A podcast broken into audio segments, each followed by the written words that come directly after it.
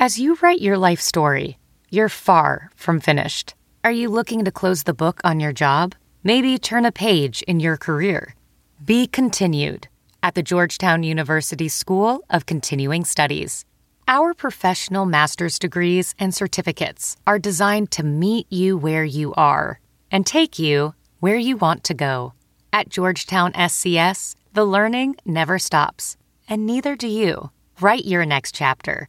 Be continued at scs.georgetown.edu slash podcast. Hey guys, and welcome back to the Guys and Ties podcast. It's Robert here along with Dustin, and before we dive in, we just want to give you a quick message from my bookie. I don't know about you guys, but for me, a game is 10 times more exciting when I'm putting my money on it. Sometimes I have a gut feeling about a matchup, and sometimes I'm just betting on my team because they're my team. Regardless whether you've been betting for years or you're ready to play for the first time, my bookie is your best bet this season. If you're the kind of guy who likes to bet a little to win a lot, try a parlay. For instance, if you like a couple of the big favorites this week, parlays are perfect because they let you bet multiple games together for a much bigger payout. So if you're going to bet this season, do the smart thing and go to mybookie.ag because no one gives you more ways to win. With pro football, college football, and MLB playoffs in full swing, and both hockey and basketball around the corner, now is the time to get off the sidelines and get in on the action. If you really want to support your team this season, don't just sit on the sidelines. Get in the game with mybookie.ag. If you join right now, MyBookie will double your first deposit. Use promo code CHAIR to activate the offer. That's promo code CHAIR to double your cash. Visit mybookie.ag to, today. You play, you win, you get paid. UVA football is the softest bunch of cream puffs, bow tie wearing, brie cheese eating, ascot wearing wussies I've ever seen in my life.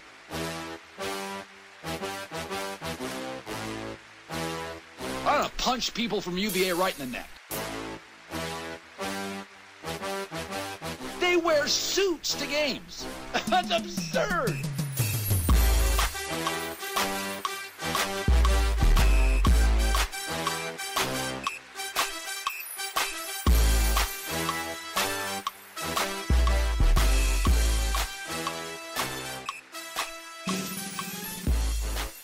All right, guys, welcome back to the Guys and Ties podcast. This is Dustin, and we've got Rob here, and it's Sunday. You know, we've been enjoying our bye week. We were just talking before the podcast how it's so nice to not have to like worry about being stressed or, you know, planning your day around game day the whole Saturday. So I was kind of relaxed yesterday. How about you, Rob? It was a very relaxing day. You know, just sat back, you know, got some work in, watched some football, and all the while, Virginia rose three spots, number 19 in the coaches poll. It feels good to rise when you didn't do anything. and I think that's kind of where we're at at this point. But we're going to talk some football today. We, uh, we took a bye with the team. We didn't do a Notre Dame podcast last week. Um, not a lot to talk about, but we will talk about that. There are some things that we want to touch on about the Hoos and how they're doing and how, what we think the team's going to be like, you know, following that loss.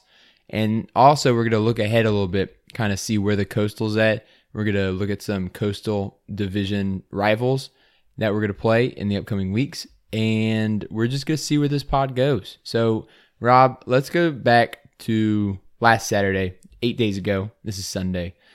And what was one takeaway from the Notre Dame game that you had? I mean, the easy thing to say is the offensive line isn't where we really need it to be. Well, you mean that they suck?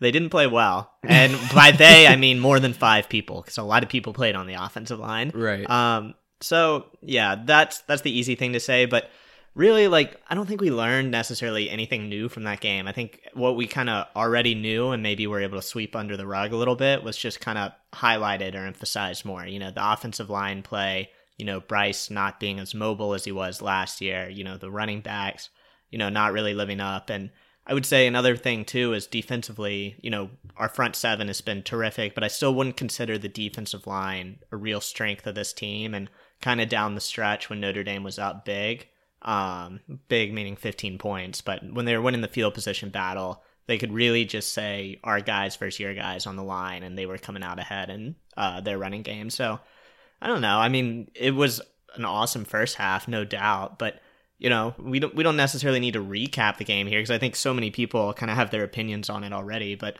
I don't think we really learned anything new. I think kind of what we already knew, or you know, whether or not we wanted to admit it or not, was just kind of highlighted. I think two things that you're talking about. One, that offensive line, and I think we really saw kind of what the offensive line is made of against ODU when they gave where they were giving up sacks, and you know we couldn't get Bryce had no time to get the ball off, mm-hmm. and it was really just kind of emphasized against Notre Dame. And I think especially for us, I mean, we had the offensive line as not the worst position group on this team, but they are clearly at this point in the season the worst position group. And I think that goes back to just the not only just the personnel, but the fact that we keep switching guys around and we have never seemed to be able to find a groove where the you know the players know where they're going to be playing at yeah. during the game. And that's like the weird part to me is this whole off season we were kind of like fed this bucket of goods both from the media from Bronco and the coaches that like hey here's going to be your starting five offensive line. Like guys were hurt a little bit in training camp. It's not like they were lining up in this formation every day, but we were kind of told like for a month this is your starting offensive line. And it was that way on the first depth chart. Yeah. And then kind of you get to the next week, week one it was against Pitt, and you know, it's the same guys but in a different formation. And then all of a sudden we're rotating tackles. We rotated Joe Bissinger in at guard. It's like, what's going on, man? Like we were just fed this bucket of goods and it was fine. It's what we all expected. And then I don't know what really happened. I don't know if anyone's asked why the offensive line is, you know, we asked like what's going on with the offensive line and Broncos like, well, it's not good enough. It's like, great. I don't know if anyone's actually asked like what is actually going on, what's going on with these lineups and whatnot. So it, it's frustrating. It, it's frustrating and it gets even more frustrating when you know that one of our, you know, top returning ones, Reinkensmeyer, has been not healthy for most of the year. Also, on top of that, Proctor, who transferred to Oklahoma, is starting for Oklahoma. You know, mm-hmm. they're going to be a playoff team and if they went out. So, you know, it's frustrating to see where we were last year. You know, the offensive line was actually pretty good last year, and especially in run blocking. Yeah. And they were opening up holes for Bryce and the running backs. But this year, I mean, we haven't been able to get anything on the ground. And that, you know, four yards rushing against Notre Dame, I mean, that's awful. Bryce Perkins had a heck of a game throwing, but we couldn't get any run. And I know you'd love to establish that run, Rob, but yeah. we, we couldn't. There was nothing there. Well, it's like, you know, looking at the rushing stats on the season, Wayne Taulapapa is our leading rusher at 183 net yards, but what that comes out to is a 3.7 average. And like really, Wayne's big thing was he had those touchdowns against uh, Florida State, but like mm-hmm. really hasn't done much else. And I honestly like him a little bit, but like he's not he's not as shifty as I thought he was going to be. He doesn't have kind of the power that Jordan Ellis had, and I think we were hoping to kind of combine both a little bit with him. And mm-hmm. It just hasn't really been the case. I mean, you look at you know college football is weird because they keep sacks and the rushing totals for the quarterback, but Bryce Perkins, so he's second on the team with 164 net yards, but as far as like actual positive yards go, he's at 280, which is uh, you know, 92 yards better than anyone else as far as net yards go. And this is a Bryce Perkins who's like hobbled by mm-hmm. his knee. And, you know, once he gets kind of the, to that top speed, I don't think it's, I don't think maybe what he was at this year is necessarily different than what he was at last year, but he doesn't have that explosiveness, that burst, that suddenness that he did a year ago. Yeah. And I don't know if that'll get better. We don't really even know what's going on with the knee. Um, but I don't know. The rushing, the rushing game is driven too much through Perkins right now and a hobbled Perkins who isn't what he was last year as and it's far not, as runner goes. And it's also not designed. Like a lot of those rushes are like, oh, the pocket is collapsing after one second. I got to get out of here. Mm-hmm. And, you know, he either gets a couple yards or he gets sacked. And, you know, a lot of times versus Notre Dame, he wasn't able to escape because they did a really good job of containing him in that pocket, really pushing him back and also causing three costly fumbles, which really lost us the game. And I, I'm putting those on the offensive line. I, I, mean, Bryce really had no time to react to those fumbles. Yeah, and there's been a lot made about that too. And again, like all we're talking about right now is like these bye week thoughts. It's like it's kind of been this way for most of the season. They were just emphasized and highlighted more against Notre Dame, right? But, especially because we haven't played a team like Notre Dame this season. Yeah. I mean, Pitt's decent, Florida State's decent. ODU gave us a heck of a game and William and Mary, you know, was bad. But besides that, we haven't faced a defense like that, and we're probably not going to face a defense like that for the rest of the season. But they really highlighted, you know, kind of where we're at in this rebuilding process, where we're good, but we're not elite yet, and we're yeah. probably not going to be elite until we get you know, some bodies in the trenches who actually can block and can get to the quarterback. Yeah, and you know we do have to bring up there's not a senior on the offensive line, and you know a guy who was supposed to start at right tackle, the Penn State transfer, he's not playing this year. He's hurt. You know, there's, you know, I don't want to say like, you know, I don't want to just like crush the offensive line here. They're clearly not living up to what we thought they, not even really what they could be, but just what they should be. Right. And you know, it's frustrating, but you know, like a lot of people have made, you know, they've talked about this and how do you get around it is basically the big question because the interior of the line isn't getting a push, which is really all how we ran last year. It was really Jordan Ellis up the middle or mm-hmm. Bryce Perkins around the edge. Like Yeah. that's pretty much what a running game is. So you lose that push and you lose a back who can just kind of fall forward for a few yards. So you lose that, and then Bryce isn't as explosive or at least as quick and sudden as he was a year ago. Mm-hmm. I, I don't know. I mean, is the solution more sweeps? Is the solution trying to get more creative? Maybe a really, you know, they talked about it last year. Maybe it's the true option coming in a little bit. I don't really know. Like, it's, but like, do we want Perkins running the true option? I don't No, think so, don't. especially with his leg right now. I mean, if he gets hit the wrong way and our season goes from 10 and 2, 9 and 3 and it goes straight down to 8 and 4, 7 and 5, I think for sure. yeah, especially and- with Brennan, you kind of still Right. up in the air. Right. I mean, with turf toe, I mean, I, I always joke that turf toe really sounds like a funny injury, but it's not. Like, actually, Yeah. it's really bad and hurts, and they can't do or run or do anything. So, um, so yeah, I think you know, with the offensive line, you got to bring it back to you know, we talked about those. There's some injuries, and there's some inexperience on that line. We've got some young guys coming up. You know, Jaquay Hubbard, big time recruit. Um, not playing this year, probably just because he's not big enough, and Well, he's played two games, I think. Yeah, so it'll be interesting to see if they try to keep the red shirt. My guess, I hope they do, and I know Bronco has this weird thing about not redshirting people that he should, but Yeah. I th- I hope they do redshirt him because I think if you know bring, if you bring him in next year, I mean he's got at least two, maybe three more years where he's going to be a starter. So I hope that they figure out this offensive line problem. Uh, I want to bring it back to the other thing that you talked about, the defensive line, and how they're like better than last year, but not as good as they can get in the future. And we've also got some young bodies there who are coming up. But I want to bring up a stat that uh, we were talking about earlier, and that's that our team has 24 sacks on the year, but only three and a half of those come from the defensive line.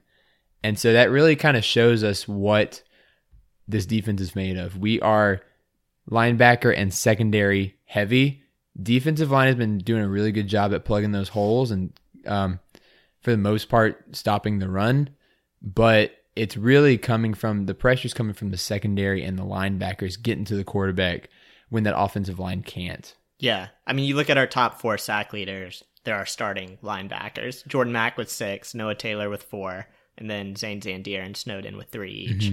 Which, you know, it's a 3 4 defense. That's how it's Mm-hmm. That makes sense. Yeah, it makes it's sense. the havoc. But, you know, we're our defensive line is interesting too, because Jowon Briggs, you know, playing nose tackle, it's hard to really get noticed.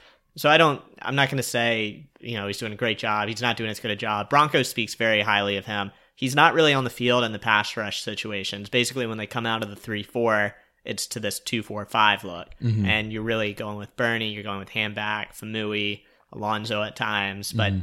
you know, they've they've gotten pressures, but you know, I I think if a team is ahead like they were against like, like Notre Dame was against us, if they really commit to running the ball, eventually I think it's going to work. So, you know, it's just another dynamic to the season. I think in the trenches and the linebackers supplement that because the linebackers are really good. Yeah. But I think kind of man for man in the trenches, UVA is still playing at a slight disadvantage here. Mm-hmm. And it, it's just a talent thing. You know, Yeah. Virginia is still playing with recruiting classes that are, you know, with the exception of this year's, which I think was in the 30s. Most of the recruiting classes on these guy on these teams, these guys are, you know, 40s, 50s, 60s. You know, it just it is what it is. There's a talent gap. And you know, in year four, we're starting to get Bron- we got Broncos players in. We're getting Broncos uh, recruits, but we're still at a point where Bronco was not recruiting at a high level when he first came in. Now he is starting to get those higher level recruits. We're getting some a lot more three stars and four stars. Um, haven't quite hit the five star spot yet, but hopefully we get there in the future where we can get a couple of those every year. And I feel like you know our recruiting in the future is going to be more like the basketball team is. You know, we're going to find those hidden gems. I think Broncos done a really good job of development. Um, I mean, you can look at Bryce Hall as a you know his star development player. I mean, he can just point to Bryce Hall whenever he recruits and says, "Look, this guy was a two star. I can make you into an NFL player." Um, and he's he's shown that he can do that. So hopefully, we can get some more of those talent in the trenches because I think that's you know where you win football games is right on the line. Yeah, and the fact that we're not winning on the line is bringing a bit of a different philosophy too. You know, Yeah. especially offensively. You know, the question really becomes how do you counteract that, and that's I'm sure what the coaches are working on right now. You know, mm-hmm. during the bye week is how do we kind of play around an offensive line that I don't even know if they thought it was going to be as bad as it is right, Right. now. So you know, what's it going to turn into? Is it going to be you know you know, edge runs? Are we doing more, you know, sweeps, uh, more quick passes? You know, I don't know. And if you told me this season the best chance for UVA to win football games is for Bryce Perkins to throw it 40 plus times a game, I would have said you're crazy. But maybe that becomes the best way for UVA and to I win would I would have games. said we're going to lose a lot of games. But you know, Bryce has shown that he's been really accurate in those mid and short range passes, and you know he doesn't have that long ball yet in his arsenal because mostly he doesn't have time to. I mean, that he doesn't have time to get it out. Um, and I think that you know we're okay, and if we if he can keep you know getting the ball out quickly and we get some slant routes and some quick curls and stuff, I think it's going to work just fine. So going forward, looking at the rest of the season, since we are kind of in the bye week, is there is there anything you want to see more of? Like put your coaching hat on. You're wearing a Saints hat right now. Pretend you're Sean Payton. Yeah. Is there anything you personnel wise, scheme wise, like Virginia is obvious. I would say right now Virginia is the most consistent team in the coastal kind of, and we'll get into that TBD if by far.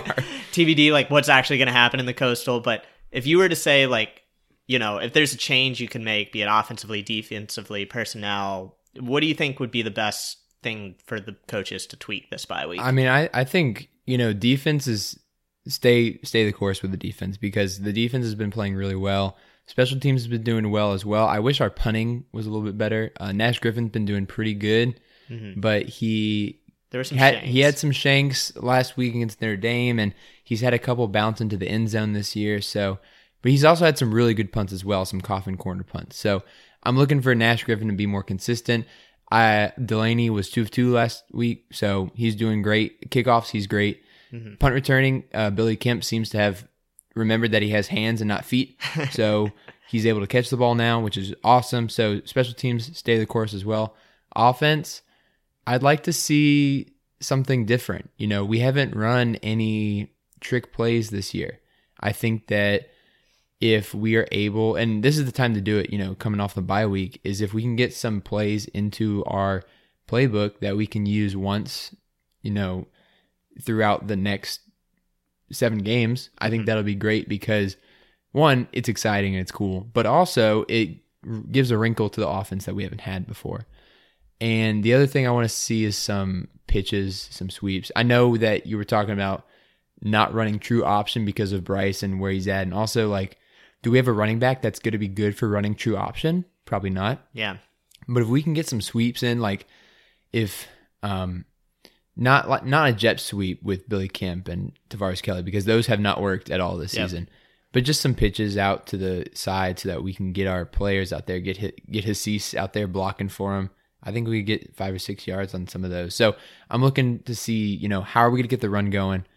Stay steady with the passing game and defense and special teams have been really good. So, what about you? Yeah. I mean, for me, is I'm curious about the personnel at running back because Yeah. At some point you have to be able to run the football, and it mm-hmm. can't be Bryce. Like Bryce just isn't going to last. And you know, it's one of these things like you got to have Bryce Perkins as a running threat. You absolutely do because he's the most dangerous one we have on the team. But if Bryce Perkins is getting hit like a running back and then also getting hit the way he is when he's asked to play quarterback and pass the ball, it's just not sustainable. So for me, you know, this is kind of preseason. I was big on Mike Hollins, then I started leaning Wayne Taulapapa. Now I'm kind of ready to see if Mike Hollins, you know, see what he can do. You know, you see in Blacksburg, they're playing their freshman running back, Mm-hmm. and you know, Virginia Tech somehow pulled out that win yesterday. That we'll get in that. Yeah, we'll That's talk about crazy. that later. But I'm ready to see, you know, if Wayne Taulapapa is kind of what he has shown through the first five games.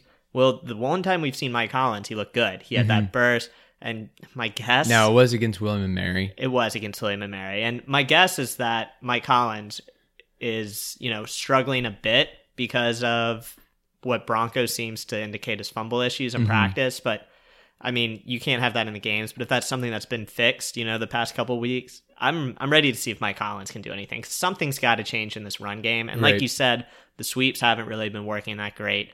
You know, schematically, you have to try to do something a little bit. But at the end of the day, our running back one, Wayne Taulapapa, he's getting the touchdowns when he's asked to. When it's the ball's at the He two can yard fall line, forward, yeah. But you know, we got to f- try to find something else. And Mike Hollins is great, great talent that we pulled out of Louisiana. He's already played on all five games. His red shirt's burned. Mm-hmm. He's one of three players along with Nick Jackson and uh, Jowon Briggs, who already have their red shirts gone. So I'm ready to see if he can do something. Now, with Mike Collins, my only concerns are two things. One, is he big enough and physical enough to play in the college game? Because I know that he's a smaller guy.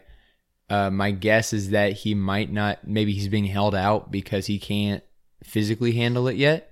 The other thing is pass blocking, right? So I know, you know, Wayne and uh, PK Kai are, I think, are both, and Peacock even, are both all really good at pass blocking.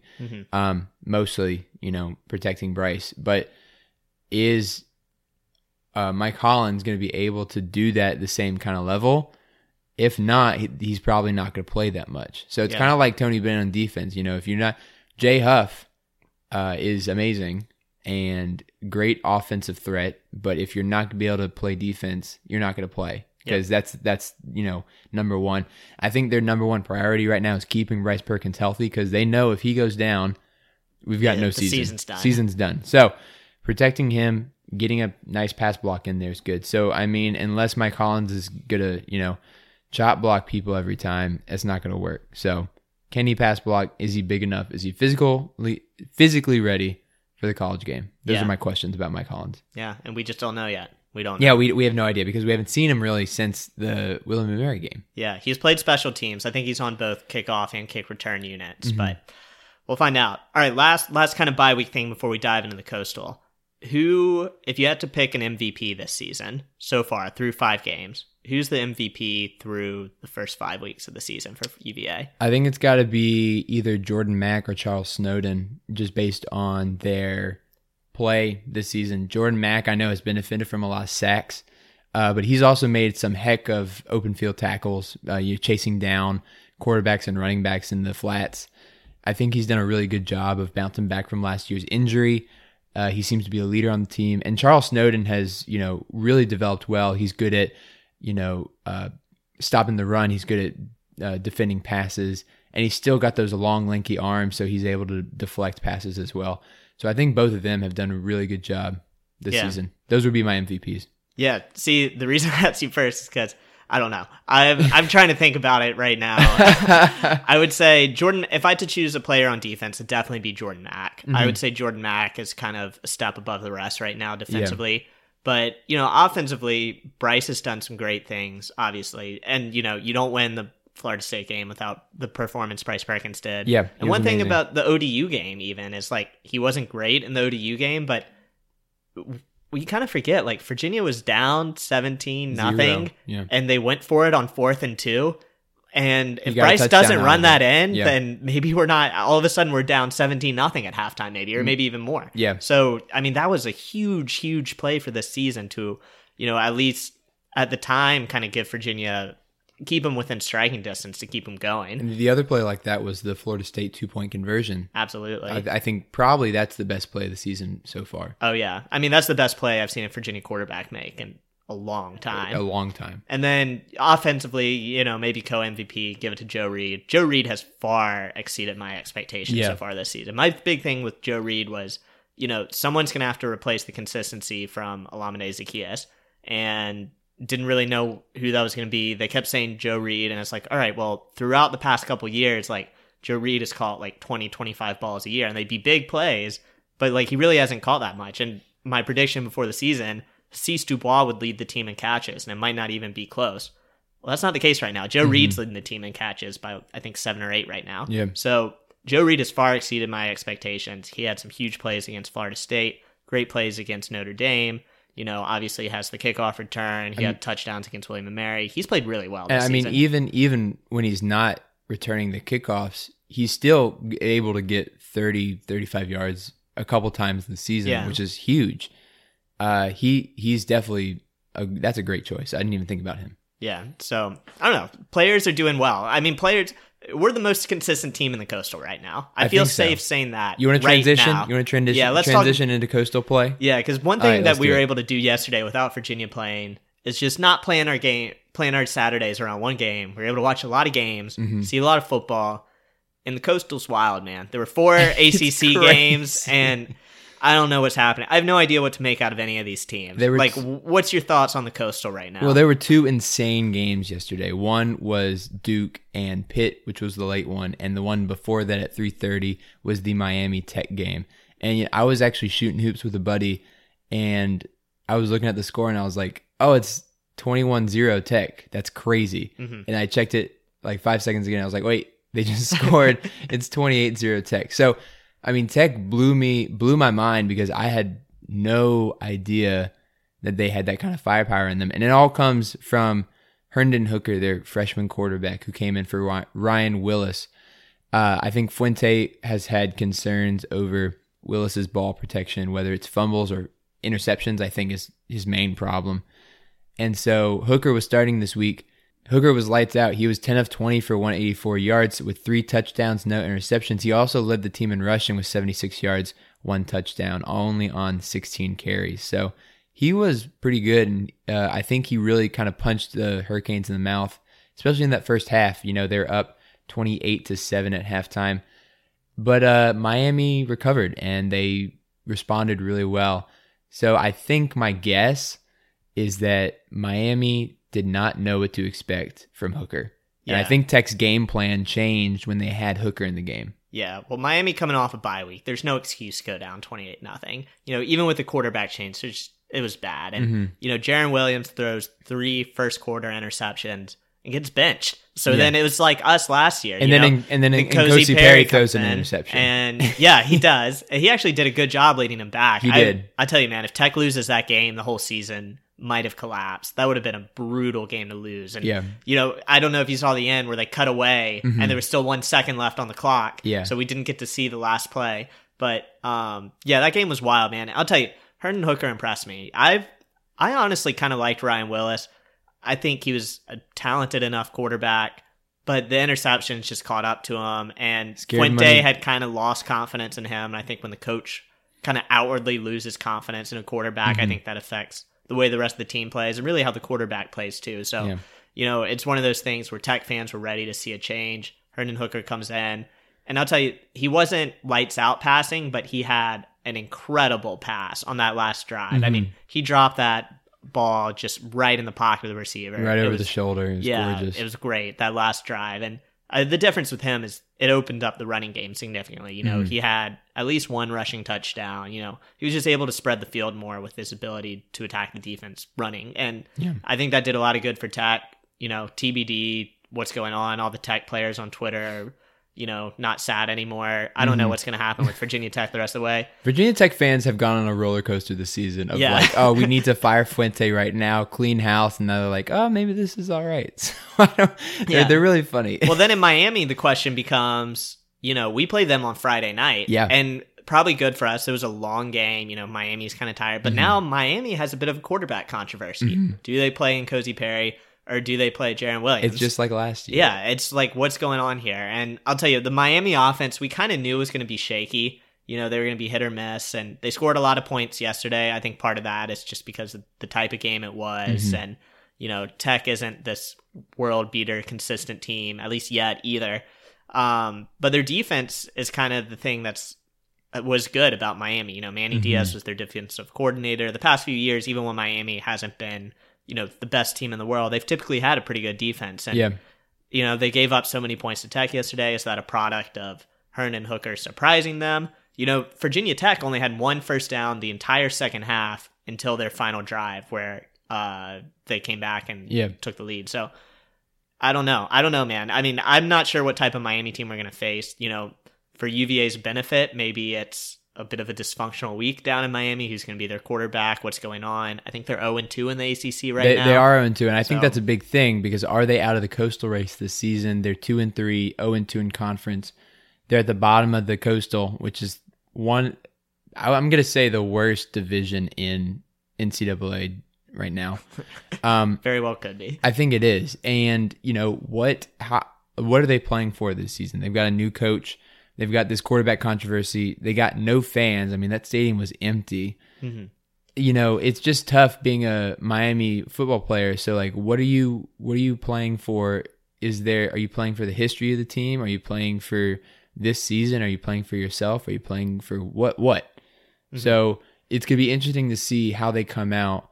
My guess is that we're going to see both quarterbacks against us hmm in some way or another, and that's exciting to me because that never works out. ever. Yeah. and you know it didn't work out for them last year, and it's definitely not going to work out for them this year.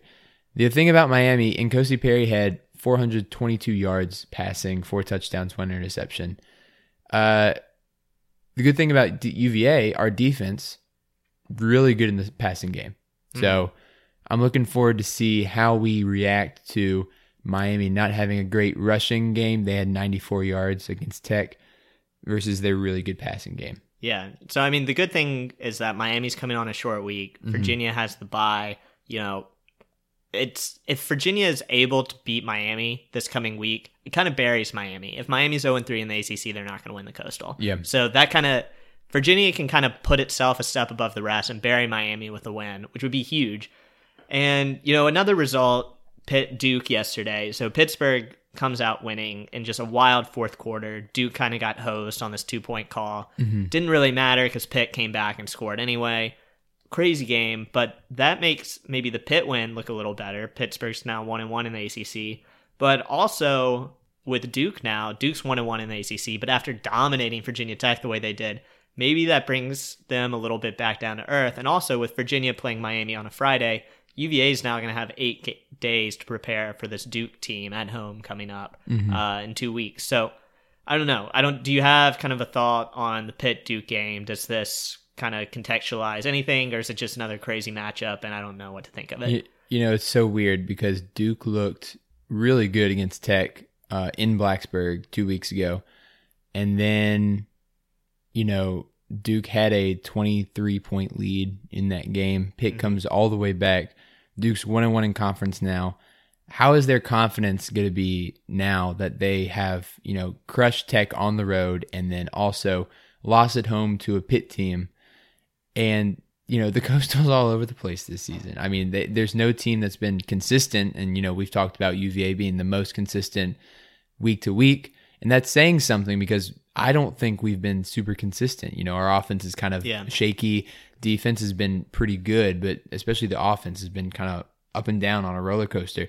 You know, Pitt's look different week to week. They beat UCF. Now they're beating Duke. Uh, maybe Pitt's better than we thought at the beginning of the season. Uh, Duke, you know, goes into Blacksburg, beats Tech, but then loses at home on a wild finish, uh, you know, in the last minute. Tech gets crushed by Duke, but then goes down to Miami and beats them in a, another crazy game. So it's going to be interesting to see how this shakes out over the next couple of weeks because while UVA is in the driver's seat right now, we could easily lose a game versus Duke. We could drop one to UNC. We've got a tough one against Louisville as well. And uh, of course, we play Tech at the end of the season, and that one's never easy. Yeah, it hasn't been easy. Hasn't been easy for 15 long years. Time, a long time. So I, I it's it's just crazy how y- you never know what team's going to come out. Like um, Quentin Harris for Duke, Duke's quarterback, uh, amazing game last week, two weeks ago versus Tech. This week, 18 of 43 for 165 yards, one touchdown, two interceptions. So bad game for him. yeah, So what what quarterback's going to come out for them?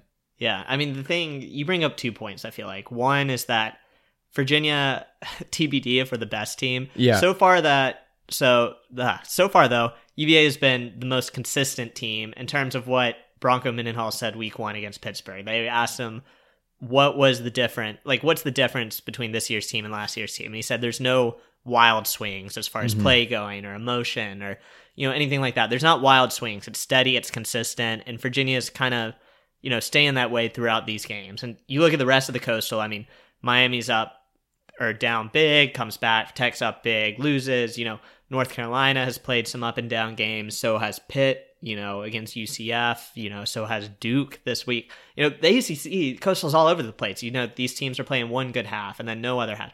Virginia is at least steady, and you know, mm-hmm. TBD if that's good enough to win the division. But at the very least, they've been steady. So, you know, you look at that, and then I would say kind of the second thing as you're looking at this is that it's, it's hard to know what to make. And, you know, I think we're, it's good. We got Pitt early. You know, it's good. We yeah. got Florida State early.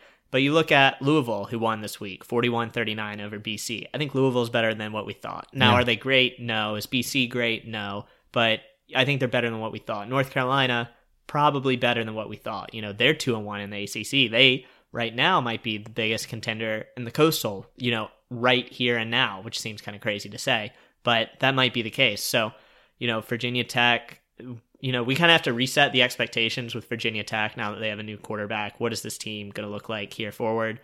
Miami, you know, Miami is trending in the wrong direction, but I don't know, man. Like, that's the thing. It's like Virginia, if they win on Friday, they should be in the driver's seat. Mm-hmm. But at the same time, like, it's just wild. And, you know, if Virginia can stay the most consistent team, consistent meaning like not go down 20 or not go up 30 and you know end up winning by 3 like if they can kind of stay that course that might be all it really takes yeah so i don't i don't know man i mean i i would still say virginia is probably the coastal favorites right now just as they were preseason mm-hmm.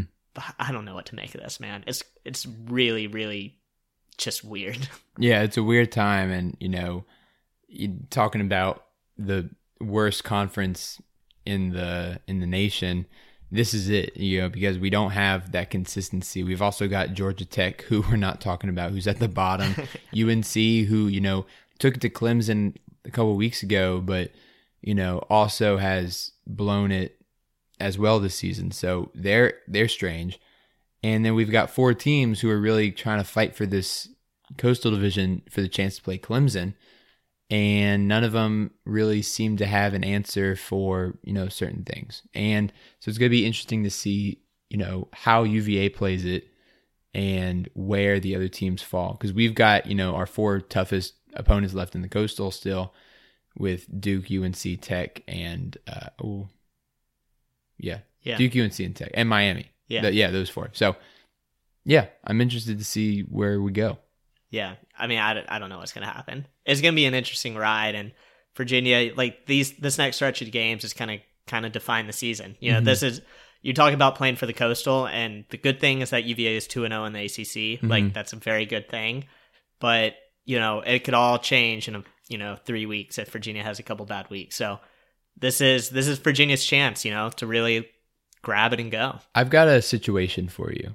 and okay. I'm wondering if it's possible. So, what if the Coastal is such a mess. UVA drops two games, somehow still makes it into the championship game. Wake, on the other side, loses only to Clemson, doesn't make it into the championship game. Do you think Wake Forest would make it would be offered into the Orange Bowl instead of UVA? If Wake's so the way Wake schedule is shaping up is that they have a real chance to be undefeated mm-hmm. going into the Clemson game. I mean, Clemson is by far the toughest game on their schedule. Mm-hmm. You know, if Wake is a one loss team to Clemson, I think you got to give it to Wake. Because right. Virginia, you know, unless Virginia goes undefeated the rest of the way, right. even if they, which is crazy to say, right. but even if they did, if you compare the one loss versus Notre Dame or versus Clemson, I think you'd, you'd have to give it to Wake because Virginia's most likely would not beat Clemson in the mm-hmm. ACC championship. Because it's game. interesting because, like, if you think about it, a lot of people have just pegged UVA as that other team getting the Orange Bowl invite, but really the Orange Bowl invite goes to the best ACC team not named Clemson because presumably we're, we're presuming Clemson that Clemson's gonna we're we're assuming Clemson's gonna breeze through their schedule and make it to the playoffs, even though a lot of people are saying that you know all four SEC teams are better than them. Yeah, which might be true, and Oklahoma and Ohio State as well. But in any case I think that's an interesting thought that UVA, you know, has been pegged since, you know, kind of the beginning of the season that, you know, we're going to go to the Orange Bowl, play some awesome Big 10 or Big 12 team. But we might not even make it if Wake does. Yeah. I think that's crazy, Yeah. but but very probable as well.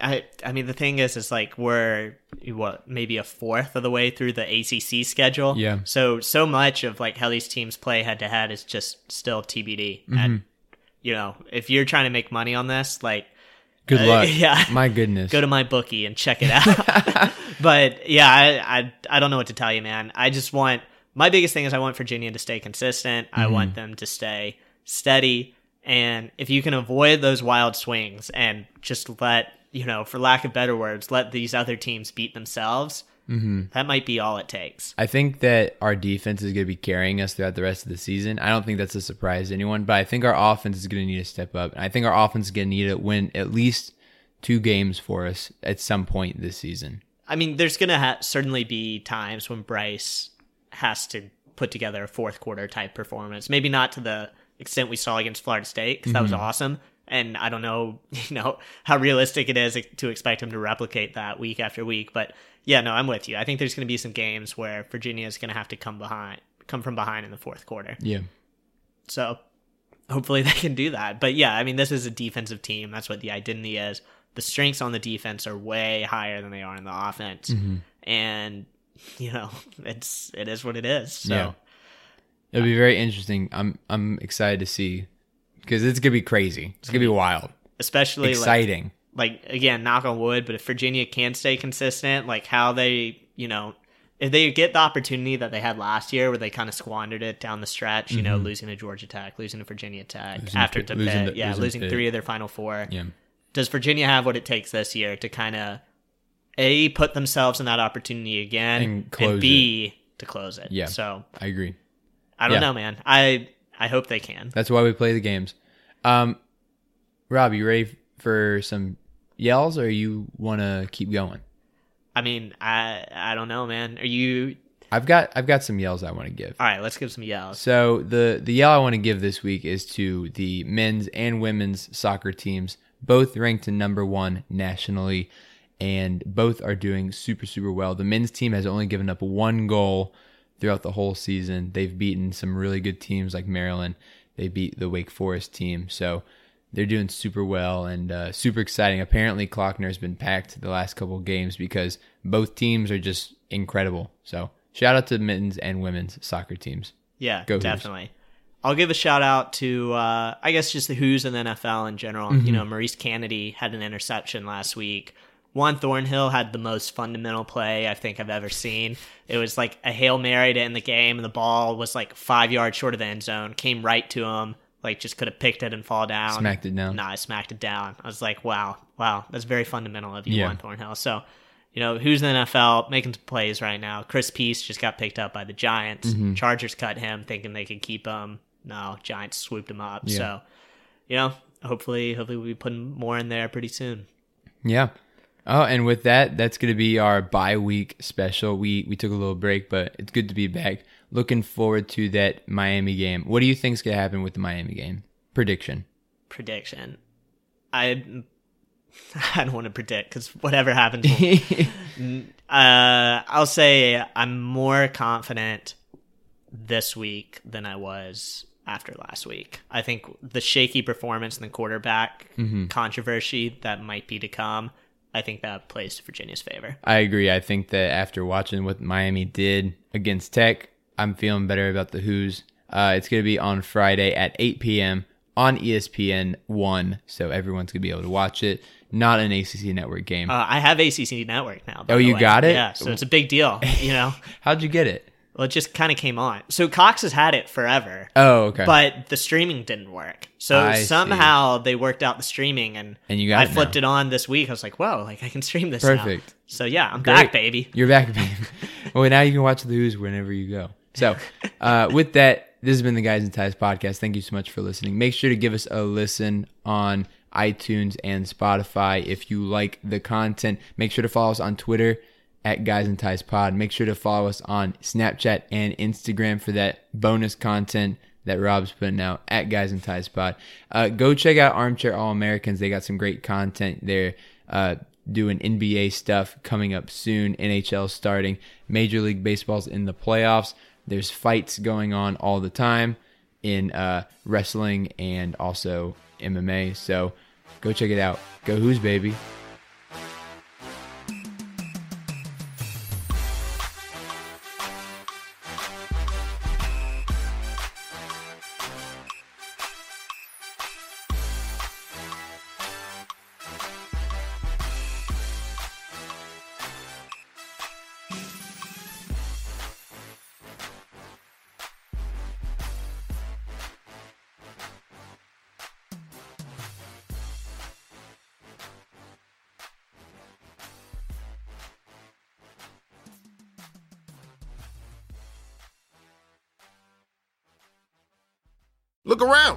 Find cars like these on AutoTrader.